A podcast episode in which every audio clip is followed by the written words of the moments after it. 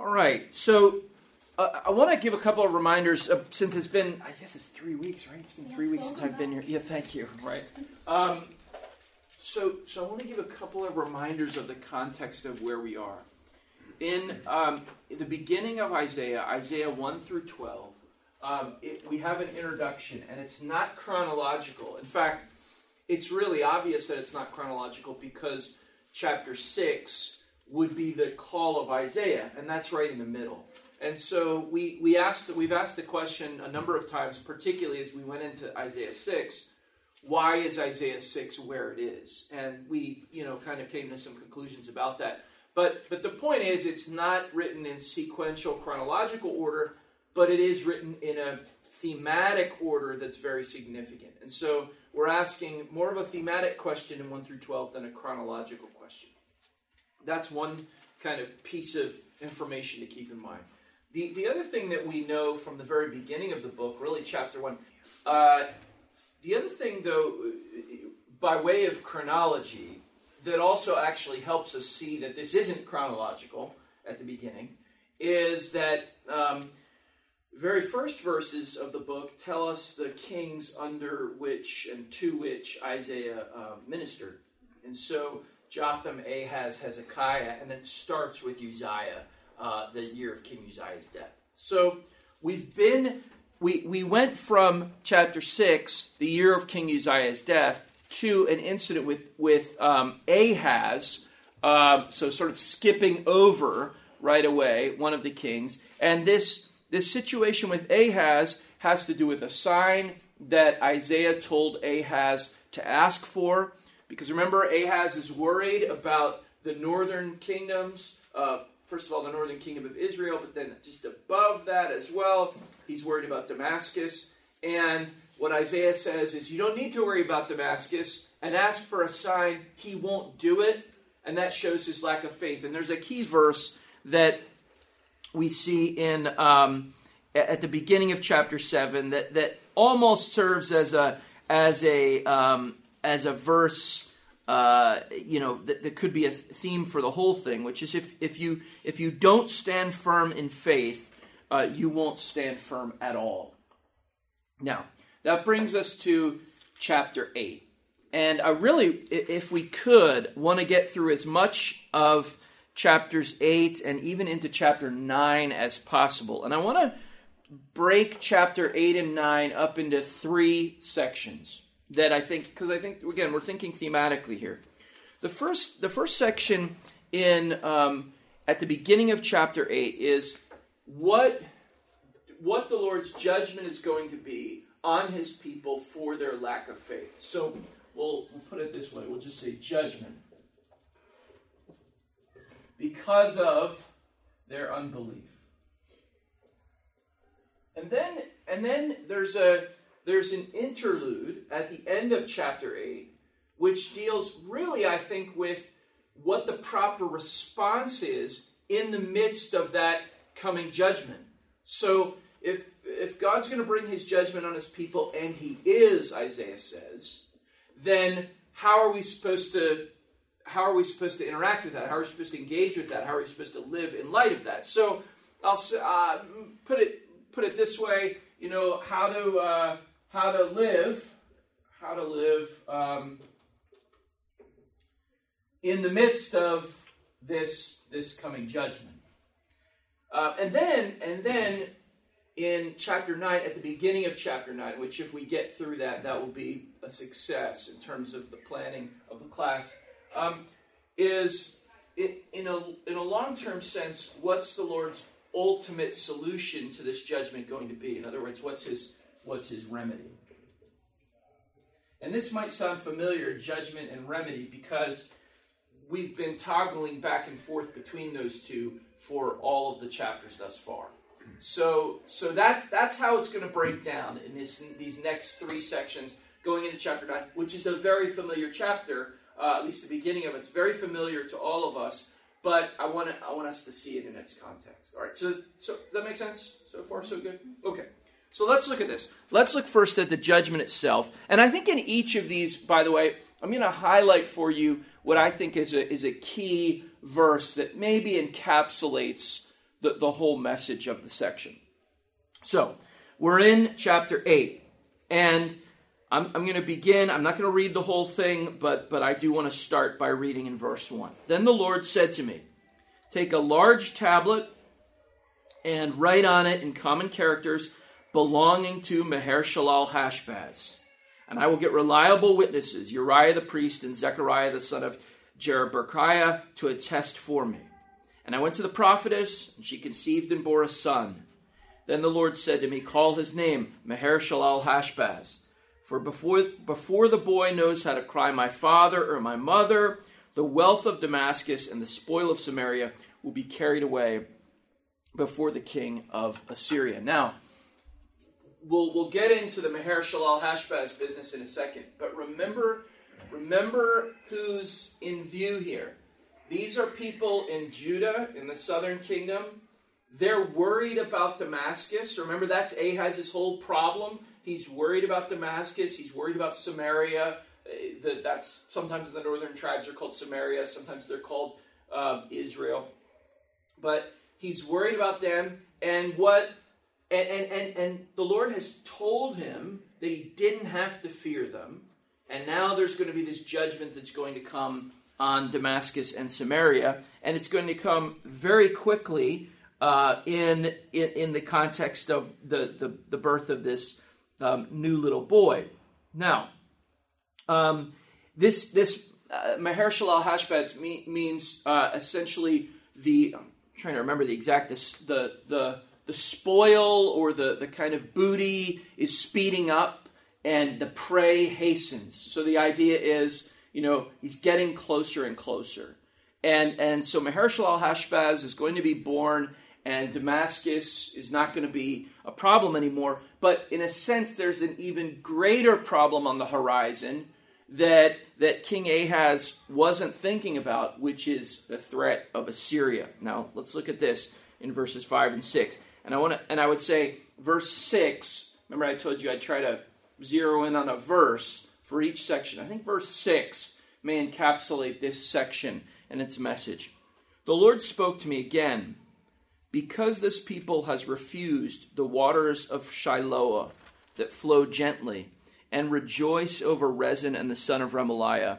Therefore, behold, the Lord is bringing up against them the waters of the river, mighty and many the king of Assyria and all his glory, and it will rise over its channels and go over all its banks, and it will sweep on into Judah. It will overflow and pass on, reaching even to the neck, and its outspread wings will fill the breadth of your land, O Emmanuel. So, what's the ultimate um, judgment here that the the uh, that the Lord through Isaiah is giving? To, to Judah. He's saying, You've been so worried about these northern tribes, and I've told you not to worry about them, but you refuse to listen to me, you refuse to trust me.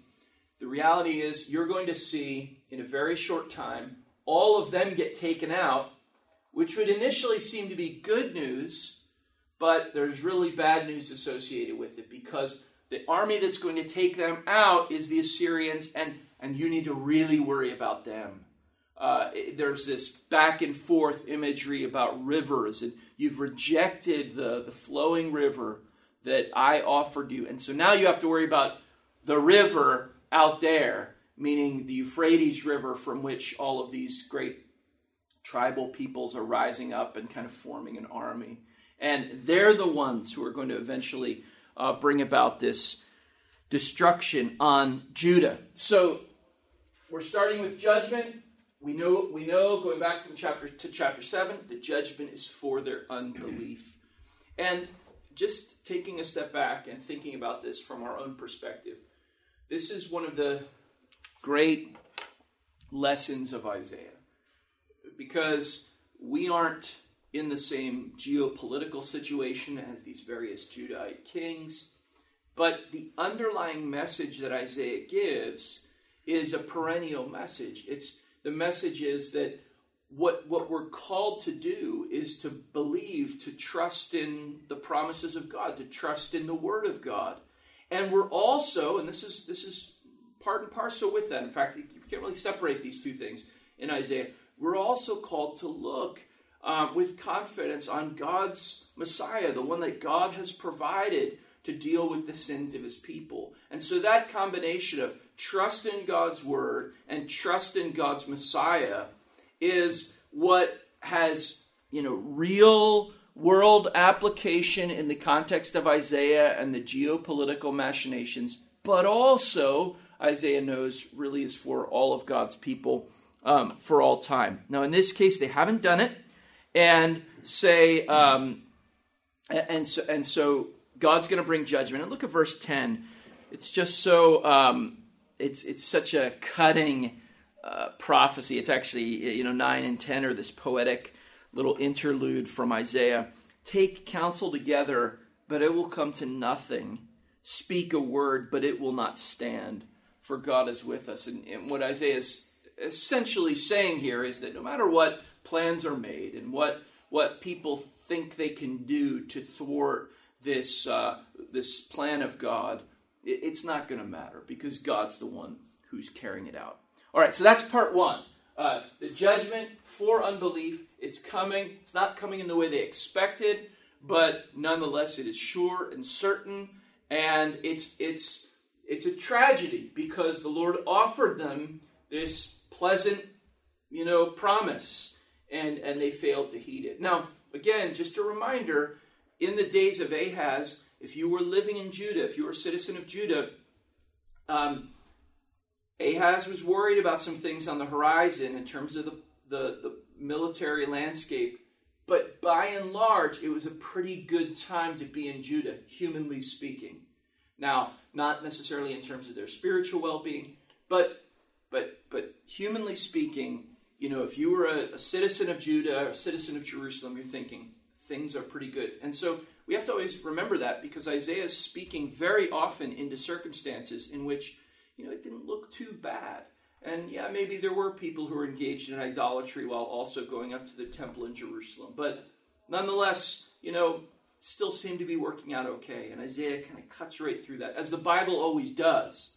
That's one of the things that the Word of God does. It, it, it gets under the surface and diagnoses what's really happening, even if things apparently seem to be going well. Or conversely, even if things apparently seem to be going really badly, the, the Lord can, can sort of uh, show these things to be different from what they are. Um, all right, questions about that part one?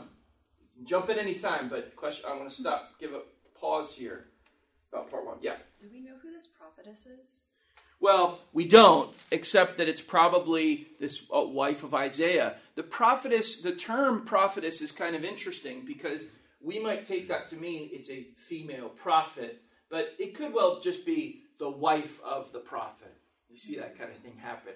Um, so she's she's the wife of the prophet, whoever she is. She doesn't she doesn't the name isn't given to to us. Other questions? All right. Then let's move forward into part two. All right. You, you guys have your thing, right? Oh, you, okay, but you've got to go. Okay. I'll hit the I'll hit the target. I think. All right. Um, part two. How to live in the midst of this. This is the question. If there is judgment coming, or if you're living in the sort of shadow of judgment, how is it that you're supposed to live? Now, again, we always want to be attentive to the fact that he's speaking to Judah, but it, it's for all of us. And so this is this is really significant material for us. Verse 11 For the Lord spoke thus to me with his strong hand upon me and warned me not to walk in the way of this people, saying, Do not call conspiracy all that this people calls conspiracy, and do not fear what they fear nor be in dread. But the Lord of hosts, him you shall honor as holy. Let him be your fear, and let him be your dread. Now, this is sort of lesson one in the school of how to handle times of judgment. Lesson one is don't get caught up in being afraid of everything that everyone else is afraid of. Don't get caught up in all the things that they're worried about you filter everything in terms of your own internal fears and concerns through the ultimate fear of the Lord. That's where it has to start. Now, this is just what what what important commands for us today. Um, whenever anything hits us in our lives, whenever anything hits us nationally or corporately as a church, it's it's it's the easiest thing in the world for us to get caught up in the fears that everyone else shares. And those are the important things that are happening. Those are the things we really need to be worried about. So we really need to be worried about um, all the geopolitical matters that everyone else is afraid of. We really need to worry about all the, the cultural or economic matters that everyone else is afraid of. And it may be the case that we need to worry about those things or, or fear those things to some degree. But the first question we have to ask, and the first sort of grid through which we need to look at everything, is the fear of the Lord. And that, that's where we start. And that sort of prioritizes from that point on the things that should be really concerning to us. It, it's probably the case. In fact, it's I, I would say it's almost undeniably the case for all of us that the things that should concern us most are the things we don't even think about. And the things that we really shouldn't spend a lot of time and energy worrying about are preoccupying our, our minds and our imaginations. I mean, if if you could just for a moment get a glimpse, a whole Bible glimpse of what the Lord really considers to be the primary matters in your life, I think it might be very different than what, what you're spending all your time thinking about, what you're, you're spending all your time worried about. Uh, it might be the case that, in fact, there are, there are profound issues of, of personal holiness or of, of fidelity to the Lord. That those are the important things. And, and, and, you're consumed, we're consumed with all kinds of circumstantial matters, all kinds of things that we really don't know what direction they're going to head in. Um, and, and that, that was true of Judah. Judah was becoming preoccupied with things that looked important, but weren't really vital when considered within the framework of the fear of the Lord. I, I, I don't know that I've said this in, in in this context, in this class, but I know I have said it before. Um, fearing the Lord or being a God fearing man or God fearing woman is, is really one of the primary labels in the whole Bible, but particularly in the Old Testament, for what it means to be a believer. A God fearing person. They, they fear the Lord. And that's so foreign, so you know, absent from our our lived experience and what we think of as Christian maturity. But that's that's what the Bible holds up: the fear of the Lord. Or we think of something even like the our growth in wisdom, and the fear of the Lord is the beginning of wisdom. So the fear of the Lord is what's meant to put everything in perspective. And I, I know I've asked this question rhetorically uh, at least one time when I was preaching here, um, but it's worth asking yourself if someone if someone were to describe you, would they use that terminology? Say, oh, that's a God fearing woman. That's a that's a that's a man who fears the Lord. But that's that should be the grid through which we're sort of looking at our lives. And that's that's the first thing Isaiah says. How do you live in the midst of judgment? Or frankly, how do you live in the midst of great plenty and blessing? It's really the same answer. But judgment judgment has peculiar challenges because you can get distracted and think that other things matter more to your survival. No, the thing that matters most to your survival is fearing the Lord. And so, the Lord of hosts, verse 13, him you shall honor as holy. Let him be your fear and let him be your dread. That's my, you know, all the verses are equally important, but but that's that's my that's one of my key verses for this section. The other one is actually um, coming up in a, just in just a minute. But but uh, let the Lord be your honor. Let him be your fear. Let him be your dread. And look what happens. It's sort of paradoxically. What happens is you think these other things are what you have to fear and worry about. But actually, if you turn your attention to the Lord, honor him, fear him, put that first, look at what happens. He will become a sanctuary and a stone of offense and a rock of stumbling to both houses of Israel, a trap and a snare to the inhabitants of Jerusalem, and many shall stumble on it. They shall fall and be broken. They shall be snared and taken. So there's this there's this double edge to what the Lord's going to do. For those who fear him, he's a sanctuary. But for everybody else, it's going to be the the breaking point, the uh, stumbling block. And you know, of course, how those uh, terms are used elsewhere in the Old Testament and then refracted into the New Testament to describe Jesus himself. Um, this stone of offense, this rock of stumbling. Uh, but but that's that's how the Lord's operations are. They're a sanctuary for those who fear Him, and for everyone else, it's it's the it's the thing that they stumble on. In this case, it's both houses of Israel. So that's part one of the instruction. Part two of the instruction is really beginning in verse 16. And uh, this is uh, this is so significant for us today. And, and if there's a verse that you're going to memorize out of this, I would hope it would be verse 20. But let me read the context. Bind up the testimony, seal the teaching among my disciples. I will wait for the Lord who is hiding his face from the house of Jacob, and I will hope in him. In other words, the Lord isn't apparently showing his blessing to his people, but then that all that means is I particularly need to hide myself in him during that time of destruction.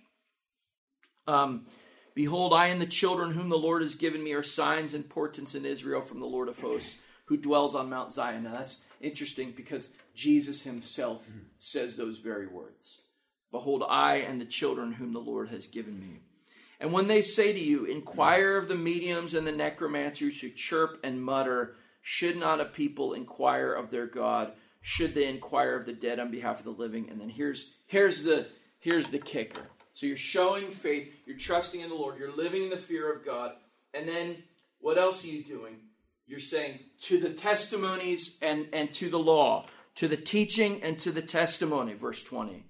If they will not speak according to this word, it is because they have no dawn. This is this is this is instruction two. Fear of the Lord and live by God's word.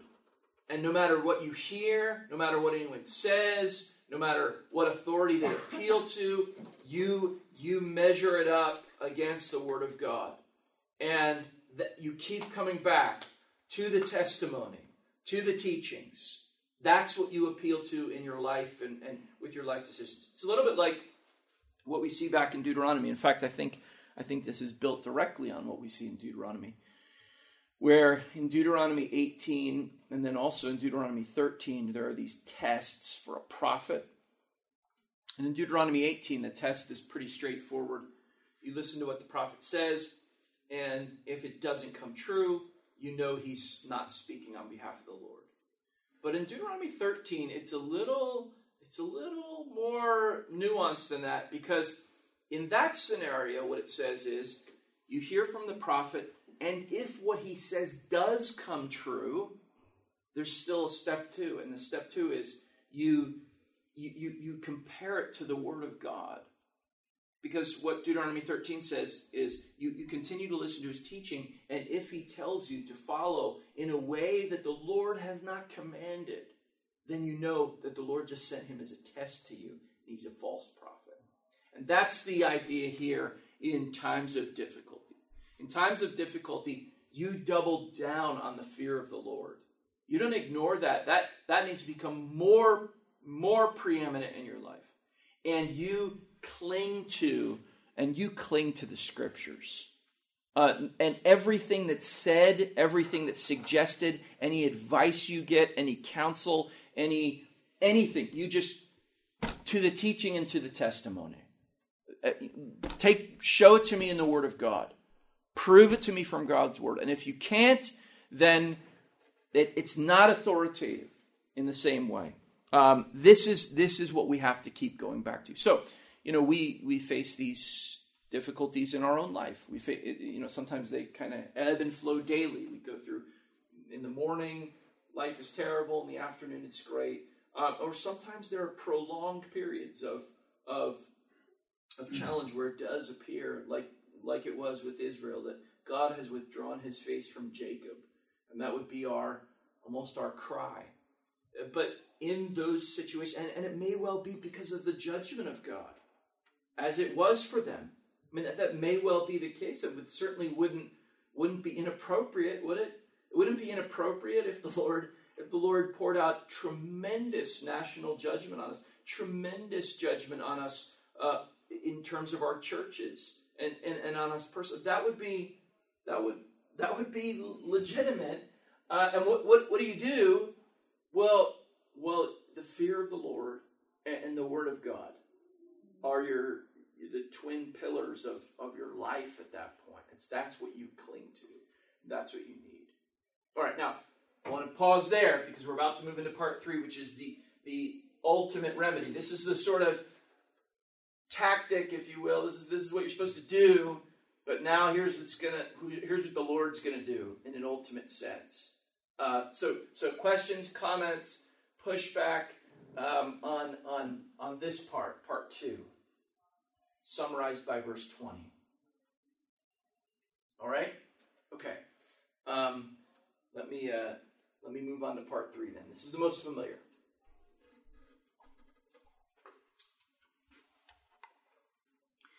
Okay.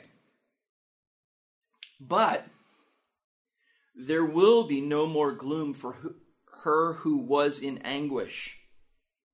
In the former time, he brought into contempt the land of Zebulun and the land of Naphtali. But in the latter time, he has made glorious the way of the sea, the land beyond the Jordan, Galilee of the nations. Now, I just want to give you a little geographic lesson here. You know my maps. Any resemblance to scale is purely coincidental. they're they're very they're very bad. But but um, I I um, I'm giving them to you just to give you some orientation. Sarah can barely contain herself uh, with how how awful this map is. But but here's the deal, right? Um, big in the in the big picture, in the big picture, the people of Is, uh, Israel and Judah, I'll just say Israel up there, Judah down there, are, are are caught in between two great empires all the time. Throughout all of Old Testament history, after they're in the land, they're always caught between two great empires. There's there's some, sometimes Egypt is very powerful, and sometimes there, there are powers over here um, Babylon, Assyria. And actually, this land is right in between because the way the trade routes worked, they had to go through there, they had to go through there. So they're always uh, in the middle. Now, Isaiah's down here in Judah, Jerusalem. Um, they're looking north. They're worried about the northern kingdom. They're worried even about a little further north, Damascus. The Lord's told them that's not what you need to worry about. I'm going to deal with them. But because of your lack of faith, there's this there's something else you have to be even more worried about. That's coming from over here. And you're going to see them take out the northern tribes in your lifetime. It's going to happen very quickly. So by the end of chapter 8, geographically speaking, what Isaiah has promised is that the Assyrians will have will have taken over this northern kingdom. Now, so that's that's your Old Testament map. Now, this is what's so amazing.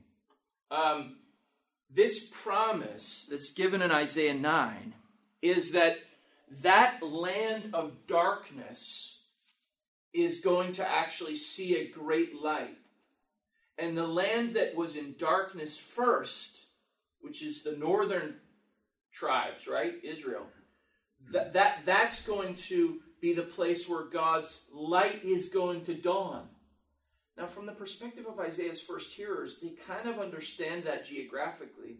But for us, from the perspective of the New Testament, it really is just an amazing promise because look at the particular area that's identified the land beyond the Jordan, Galilee of the nations. Now, why is it called Galilee of the nations? Because because it's where the Gentiles came in first.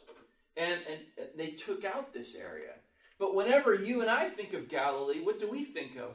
We think of the ministry of Jesus, the, the predominant place in which the Lord Jesus Christ came and taught and healed. It's where his first sign was performed. It's, it's where much of the teaching took place in Galilee. And, and they, they're just thinking in terms of the first place to go into exile but we know that there's there's so much more to it. So this is God's ultimate solution. His ultimate solution is Galilee of the Gentiles is going to be taken out by this great power. But then the Lord's going to shine his light in Galilee of the Gentiles. And again, you, you, you pick up the Gospels, if you don't have Isaiah in your hands, you're just thinking, okay, this is just where Jesus grew up and it's where he ministered. And there's no particular significance to it except the fact that that's, you know, that's where he was and that's where he called his disciples and they were, they were fishing on the lake and those kinds of things. But, but there's profound geographic Old Testament significance to it.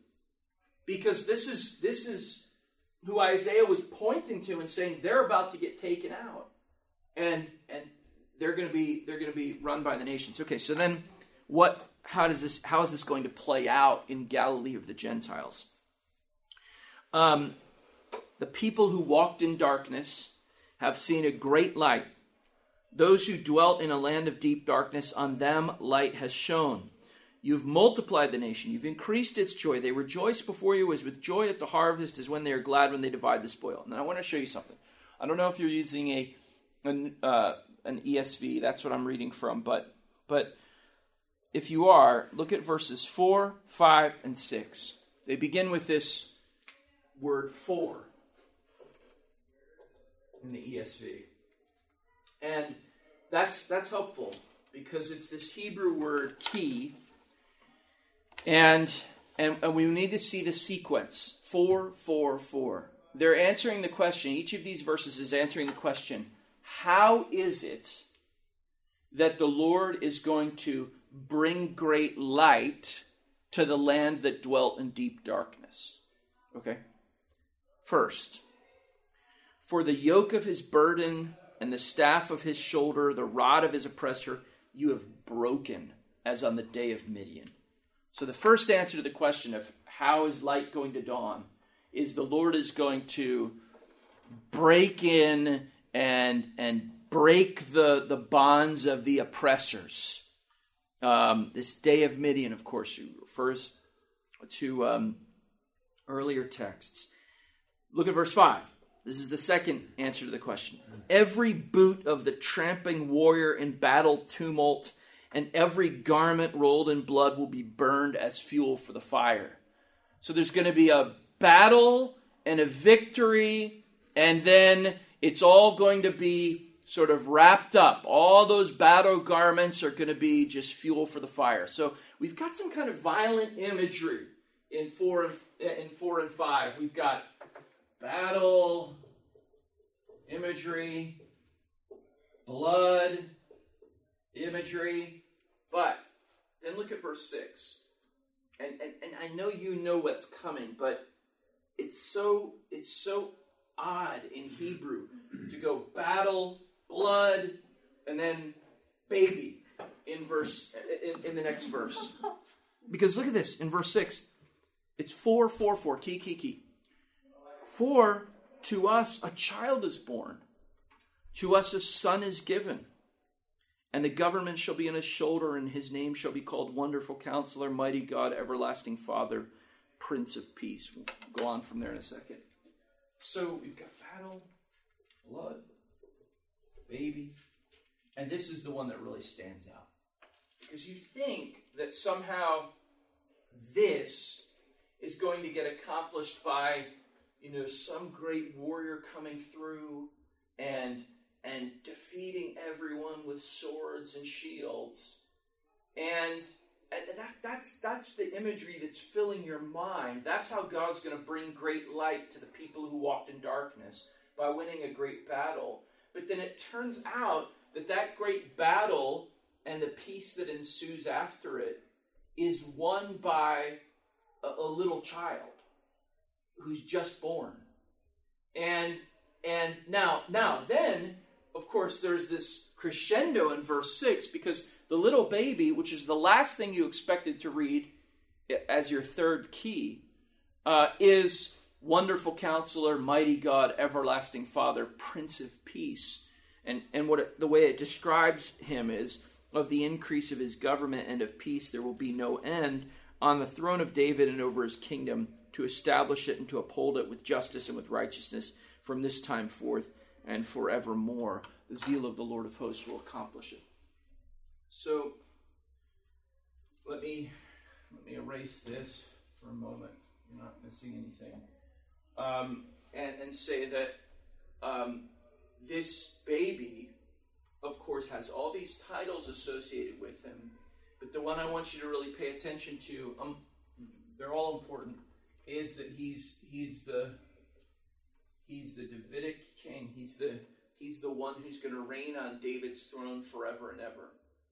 If you go back to 2 Samuel 7, as as David's um, throne is established by the Lord, David recognizes how gracious God has been, and he says, "I uh, I should build God a house. I've got this great house that I just built. I should build God a house. He, his visible presence is just in a tent." And the Lord says to David in 2 Samuel 7, David, you shall not build me a house, but I'm going to build your house. And David's talking about four walls and a roof, but the Lord's talking about his his his line, his household, and and and and what it ultimately uh, culminates in in 2 Samuel 7 is I'm going to establish your throne and your kingdom forever and you'll you'll have one of your descendants reign on the throne forever. And so that that that instantly becomes, you know, one of the key things you're looking for as you read through your Old Testament. You're you're looking for the prophet like Moses and, and now you're looking for the Davidic king. And you just page after page as you go through the books of the Old Testament, you're looking for him. And you don't see him. Eh, but in Isaiah 9, Isaiah says, no, the Lord is going to bring him into the context of Galilee. He's also called Mighty God. And he's going to be the source of winning this, of this great victory being won that's going to release his people from their captivity and from their bondage. So that that's the ultimate remedy. He's the ultimate remedy. The God man, the son of David. And so think about this when you're reading the gospels and you see the man, the blind man outside of Jericho and he says, "Son of David, have mercy on me." And you say, "Well, that's, you know, what does that mean?" Is he just saying this is you're you're this guy um, Isaiah 9, or, or when the angel Gabriel comes to Mary and says, um, Mary, you're going to give birth to a son by the Holy Spirit, and he will, he will sit on the throne of his father David. And Mary just, you know, she can't believe that. 2 Samuel 7, that's Isaiah 9. I've been, I've been paging through my Old Testament looking for, for that Davidic king. And, and I was told that Davidic king was the solution to the problem of exile, the solution to the problem of the nations overrunning Israel. And, and I was also told that he's going to shine his light in Galilee of the Gentiles. And, and so Isaiah, uh, hundreds of years before, is, is explaining the remedy in terms of the Davidic king in Galilee who will, who will, who will bring about God's kingdom and, and, and of the increase of his government and of peace, there will be no end. So, so to step back, I mean, there's at, at a at a small scale level for Ahaz and the people of his day, they were they were worried about the wrong things, just just like we so often are. They failed to heed God's instruction, and and God was going to judge them not in the way they expected, but in an unexpected and, in a sense, worse way. For those who had ears to hear, for the remnant within that group, how are they supposed to live? Fear of the Lord, Word of God, to the testimonies, to the teachings. And then what's the ultimate solution to this problem? The ultimate solution isn't, you know, someone a little bit better than Ahaz. Uh, the ultimate solution is this son who is God Himself, this baby who is God Himself, who's going to sit on the, the Davidic throne uh, forever and reign forever. And so, again, you, you, as you're reading, reading, and then you get to, to, to Matthew or you get to Luke's gospel, and it just, you know, you just realize what you're seeing is, is, is everything you've been waiting for in Isaiah. And for us, looking back, uh, we have to say the same thing that, that Jesus is the solution the ultimate solution to this problem of evil and this problem of sin and and and this problem of, of the judgment of God justly being poured out on people who are sinners and who deserve it and who have turned away from his from his word. It's ten forty one. That's your, that's more or less your time, right? Oh, you have four minutes. Oh, I have four minutes. Okay, well, let me give you a few minutes. Um, are there any questions, comments, threads that you want to bring together? Um, pushback, anything like that? Yeah. Yeah. Um, just thinking about the, those verses four and five. I mean, yeah. How do we think about those in hindsight, just being fulfilled, or, or what? What do we? What do we make of that? Yeah, yeah, yeah. Great, great question. So I think there are two two approaches that one could take. One is to say that by the time, let's just, we know that this is referring to Jesus ultimately in verse six. By the time that happens, um, the Lord has undone uh, militarily what the what the Assyrians and then the Babylonians did. So one one way to look at verses 4 and 5 is to say they are the, the precondition, if, as, as it were, of verse 6 being fulfilled. But I think, I think actually um, a, a more comprehensive way of looking at it is to say that it's the child of verse 6 who will, who will ultimately win the victories um, that, are, that are described in verses 4 and 5. So, and, and I think that's, that's um, that makes more sense of what the Bible teaches because in, in Matthew's gospel, as a for instance, Matthew frames the coming of the Messiah as in the midst of Israel's exile. So Matthew doesn't say, you know, um, the exile ended and then the Messiah came. No, he says the exile was ongoing and the Messiah came and ended it. So, so I would see that that latter explanation as being the better of the two. That 4 and 5 describe the ultimate victory um, of that one who's described for us in verse 6. Does that make sense? Does that you understand what I'm saying? Okay. Other questions, comments? We're going to lose our choir people. We've got the preacher in here. So I have to end on time or else everybody suffers. Let me pray. Our Father, we are just scratching the surface of this, very aware of that. So we ask for the continued ministry of your Spirit to teach us and to help us to meditate on these things. And yet, even though we're just scratching the surface, we are profoundly grateful for the glories of Christ that you reveal in your word. We pray that we would live in light of the fear of you, live according to your word, trust in you, and look to Jesus. And we ask that these things would be true of us by your Spirit, by your grace. In Jesus' name, amen.